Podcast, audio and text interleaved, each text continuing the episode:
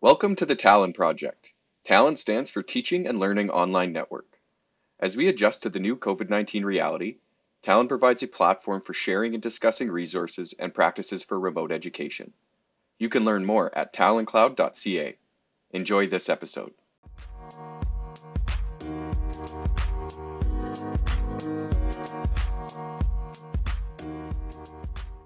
I am Martina McFarlane. I am a Master of Planning student at the School of Architecture, Planning and Landscape. And I have with me today Phil Kalantzis Cope from CG Research Networks. I'm going to let you do a much better introduction than I could ever do in just a moment, but I'm going to start with an icebreaker question. So if you could be any letter in the alphabet, what would you be? Well, I'm going to be self-indulgent. I'm going to be Phi in Greek. It's been a kind of icon that I've badged to myself for so long. I am of Greek descent. I was born in Greece, and so yeah, that would be the letter. I would be curious to know what other I should have done some background and seen what other people chose and what was their thinking. There's some deep psychological tests that I probably just failed. No, you did perfectly well. It's been all over the board for sure. So, but that's great. And maybe I will just get you to briefly introduce yourself with that. Great. So yes, I'm Philip Kalantzis Cope. I have a research foundation in intellectual property rights. I did my PhD at the New School for Social Research. Right now, I'm the chief social scientist of Common Ground Research Networks. Common Ground Research Networks is nearly 40 years old right now. We have been interested in formations of scholarly communication, whether it be academic conferences, preprints, journals, books. Well, the preprints is a current thing, but we were thinking about what is the form of these objects, communications, and outputs. We've been committed for all these years in thinking about some key principles. One is internationality. How do you incorporate as many international voices as you can, not just about people and bodies, but about ideas, perspective, and cultures. That's one of the things that we were thinking about. And in the research network perspective, too often, you go to the Canadian Association of, the Australian Association of, and we were thinking about how do you build truly international research networks. So that's one of the first pillars.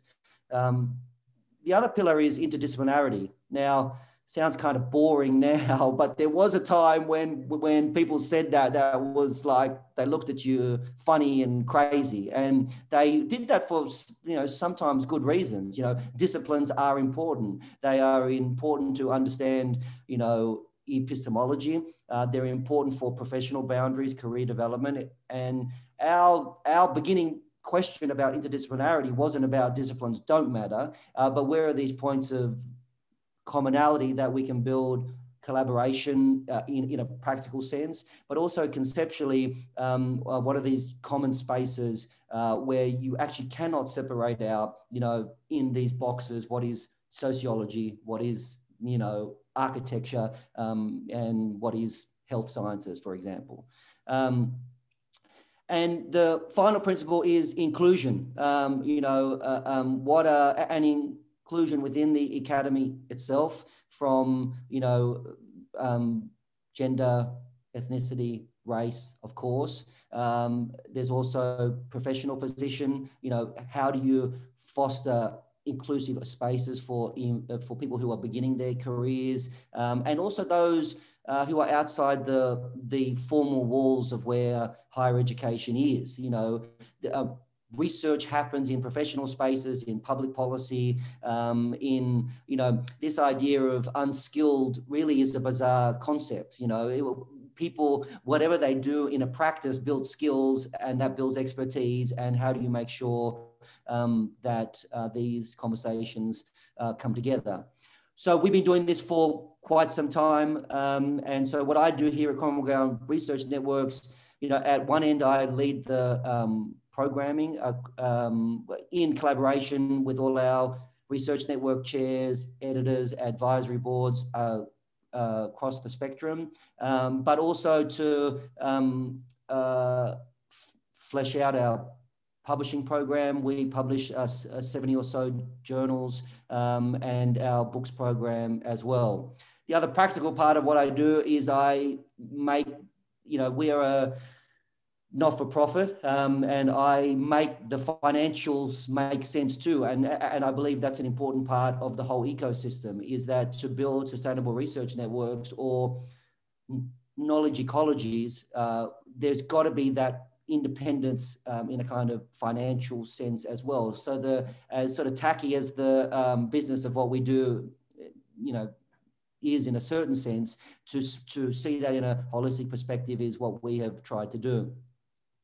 We've been pioneering in these questions over epochs in digital technologies. You know, we built our first publishing platform in the early 2000s, which every person who attended our events or was a part of our publishing ecosystem, you know, kind of like a proto Facebook, if for our space, had profile pages. They could blog. Not that anyone did it, but, well, people filled their profiles, but that blogging part was a kind of complex thing. But we did build an impressive architecture that published 20,000 works. You know, we probably had about 100,000 people go through that platform. The first platform was when we were based in Australia. We got funding for that from the Australian government and Xerox, among other people. We were really thinking, and they were interested about what the future of publishing technologies were.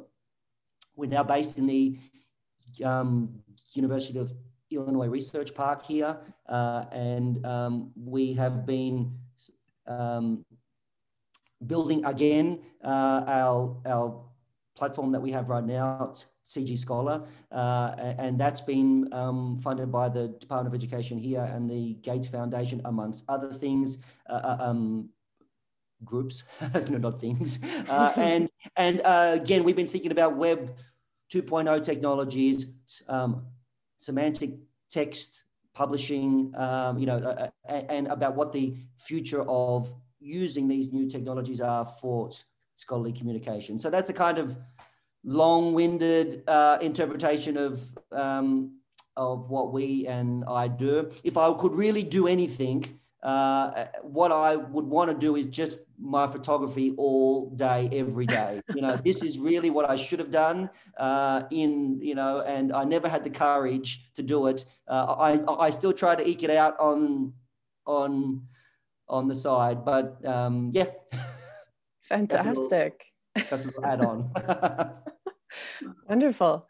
And that was an excellent introduction and a little bit of what's going on at the CG Research Networks. I guess, how has your work been affected by the pandemic? Well, on a very practical front, you know, it's been a very challenging year for us and our team. You know, if, you know, we have 24 research networks, each with an annual conference. Last year, we had only one of those in person. And so we had while we had an infrastructure, you know, to deliver in some ways what an online conference experience would be and is, we, you know, the tools were not there to begin with. There was, you know, as you would expect, you know, there was financial stress throughout the year. We survived, you know, with our team going, you know, being spread out. You know, there's, again, all these practical challenges. But at the same time, you know, we found a way to keep as much of our team together, which I'm proud of. And not only did we find ways to collaborate as a team, because that's really an important part of what we are as an organization, you know, from, it's a whole integrated infrastructure from, you know, the, you know, conference, the journal. And so that's a real, you know, people want to talk about what you've done in done in the world, but we've got to first recognize that the challenge of just existing was a very tough thing. It still is. And, you know, if any time I can recognize the team that I have to have fought through that, I have to do it. It's important to do it. So that's part A. Part B is on March, whatever it was here in this country, when we finally recognized that how bad it was going to be, we went to our software team. And I basically first with, you know, pen and pencil, I drew up pictures of what we wanted to do in terms of, you know, building a platform for online conference delivery. One of the things that's always been important to us is to use off-the-shelf things where we can, but for us to be researchers in what scholarly communication is and what technology can afford us in transforming spaces. We are kind of a bit, you know, punching above our weight in trying to build things ourselves, all mad, one or the other. And so we then went out and firstly, we did, you know, 20 or so conferences without this tool, by the way. And we tried, you know, all live, we tried asynchronous, we tried different receptions, you know, different, you know, informal, you know, part of the challenges of turning a conference online is where are those serendipitous encounters? How do you bump into somebody in the hallway? And so, you know, we tried some funky things like think and drink, where I'd send people a little drink card and we'll talk about a theme. And so, you know, over this year, we had a wonderful opportunity, which most associations don't, because they have one conference each, you don't have one shot at it, that we could test and trial a lot of things out and work with our development team to try and build a product at the same time. So we finally, probably too soon for public consumption, but we did put our first conference in it last year, and it's our Design Principles and Practice Conferences, which is a fantastic event with and even sillier, we sent it to a bunch of designers. So, but yeah, so what we decided as a set of principles, because that's the core thing, is that what is your mode of delivery? And going back to those, you know, we will keep thinking through those core principles of international, interdisciplinary, inclusive. And so what we settled on for our platform is that the bulk of the schedule is asynchronous, right? And why did we do that? You know, because picking a time zone is accidentally prejudicial. You know what I mean? Like, so, you know, if you're not in that central, you know, whatever you pick as the mark, then, you know, you're up at 4 a.m., you know, and you have your kid in who is going to school and a whole range of things. So our platform, every presenter has a presenter page, and on that presenter page, they upload digital content. And it can be anything from a CAD file, audio file, you know, there were some people that put up a whole video, a whole film that they had produced and a text about that, you know, so, and we also said that we were trying to build a platform that's not just a one and done for this time, but something that's a infrastructure that can go on forever. So that asynchronous and, you know, driving people into that presentation page is that in the future of our conferences forever and a day, as blended events, we want people, whether they're presenting in person or not, to add that digital content. And so everybody has it as a resource to go back to. So, you know, we built that as the asynchronous core. And then what we sat around it is special events that are Zoom based or keynotes that are Zoom. Well, it doesn't have, you know, we have used Zoom as a kind of, you know, thing about, you know, live broadcasting. So it really doesn't matter what you can use Google Hangouts, you can use some open source tool out there. But for our, you know, approach, we then built these events that were face-to-face in a digital sense around things that were less formally constructed. Now, there's a pedagogical reason for that. It's the same reason why we have these special events in-person conferences, so we can meet in a different kind of way, and that conversation, you know, can flow in a different kind of way. And pedagogically, why we did these asynchronous is that again, there's not the standard flow of presenter and audience. You know what I mean? That people can take a journey through the content. I sound like a used car salesman, but you understand what I mean, is that the kind of, you can go through at your own pace, and then every, well, now I explain what happens in the program. So these presentation pages are then, we theme people into theme panels. They live in the online program. When you click on that theme panel, you can see the abstract and who the people is. You can add them as a peer, you know, but we don't have friends, we have peers. So you can do all that kind of stuff to the side. And there is a discussion board behind it where you can comment and engage and talk to people. And so we have it open for those conference days. And so people can go in, you know, and do what they need to do. And again, the other thing that was critical to us is when I see restaurants that have built these temporary shelters that spend a tremendous amount of cash on something which isn't an infrastructure that is built for the future, and so I live in Champaign, Illinois, and it's cold. I'm from Australia, it's cold. And so what I keep thinking is that why wouldn't you be building something where we can eat outdoors next year and the year after and the year after that? And so that was always present in our mind, is that when we build this infrastructure, it's not to build a temporary tent. It's really to radically transform what the scholarly conference is. And we want to make sure that that online component is a rich resource for conference participants. For example, if I was online or in person in 2 years, 3 years, if I want to go back to that conference, right, then I can, and I can see the content and I can engage. You know, one of our, what we hope to do in the end, and I don't know if I need a NDA to tell you this, is, is that we hope to put a DOI on each one of these pages too, right? And so once we can, you know, and so now we are you know, people can link to content that's outside, so you can embed, but eventually we would like to host all of the content. We just did that again as a kind of design experiment. You know, we do want to lock people into one approach right now and see how people, you know, see where it goes, see how it works, see how integration works.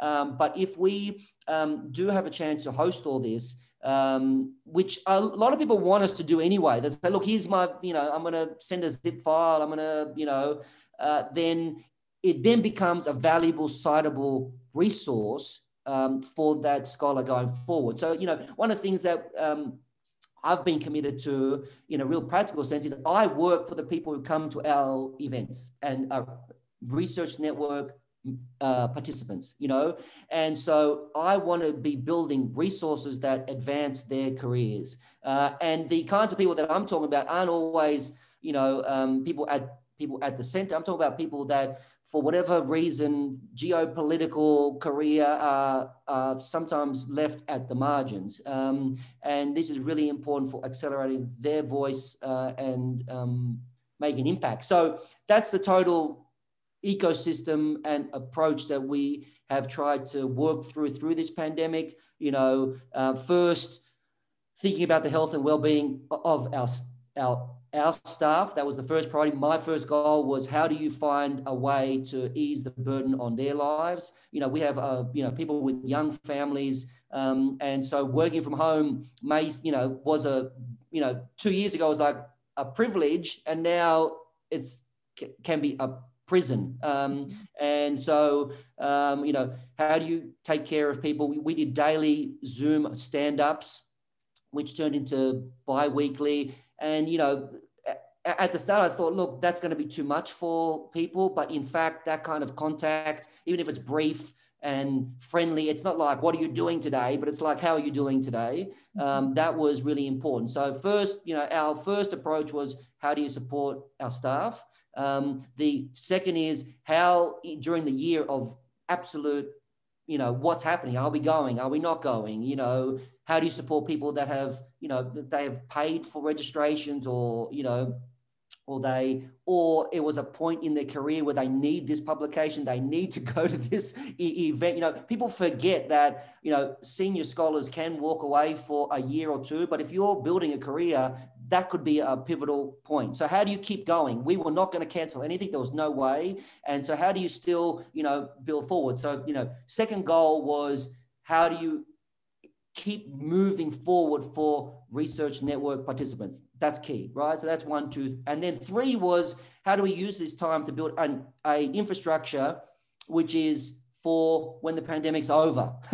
You know what I mean? How can you accelerate what would have been what you wanted to do anyway?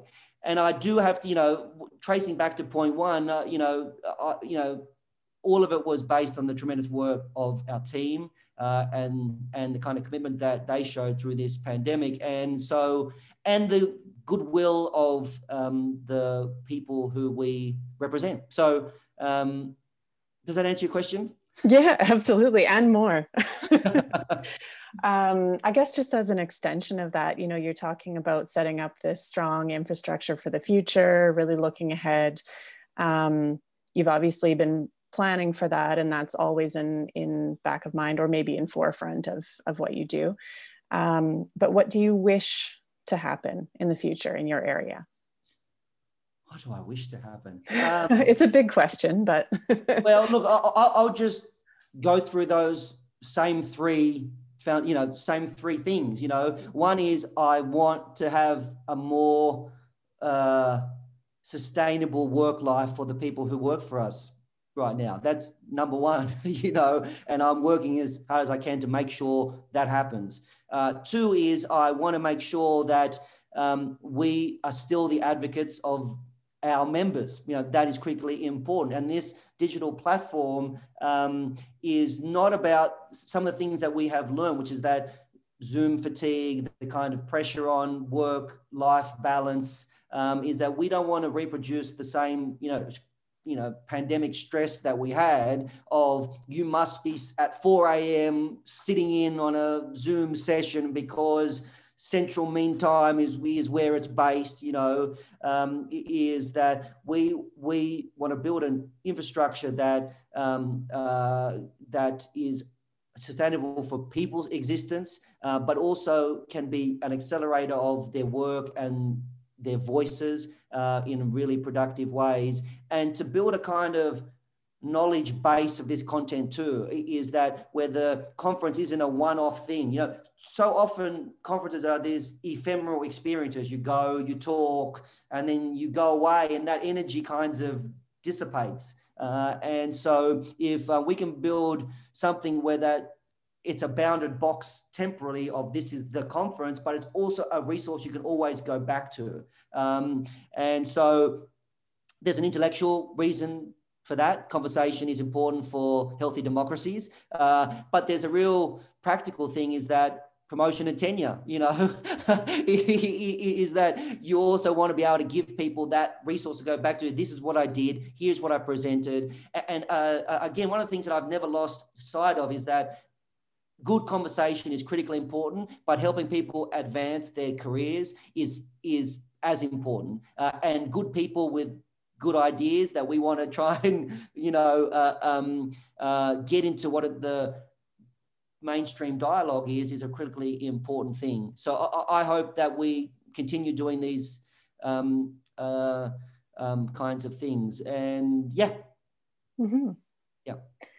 And what would you recommend for academics in terms of distributing their research, participating in conferences, especially in this unprecedented time right now? Well, you know, I don't want to begin with some snarkiness, but I will.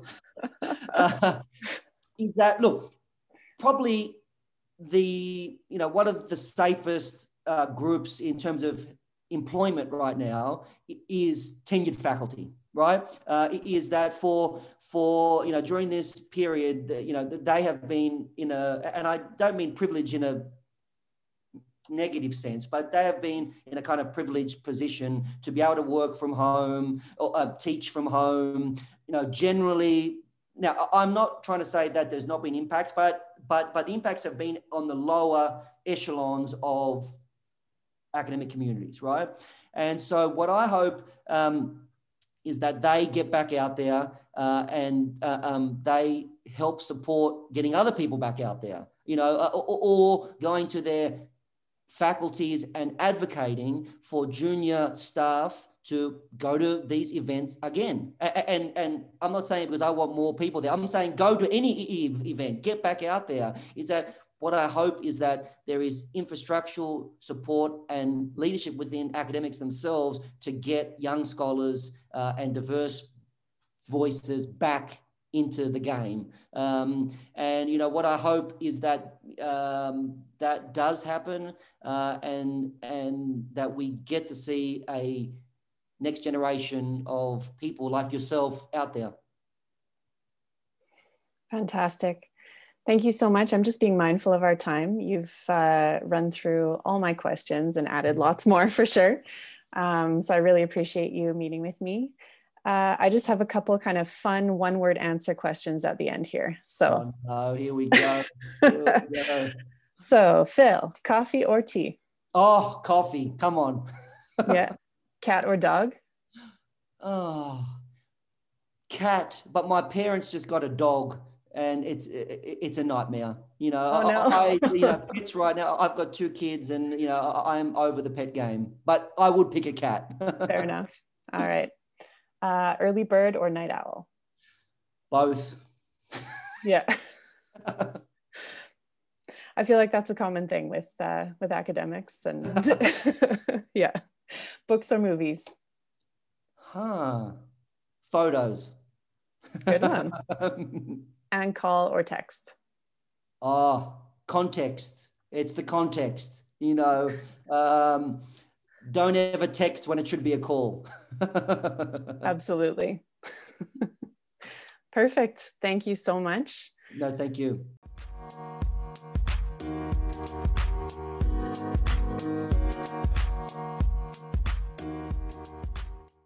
This episode was produced by Talon.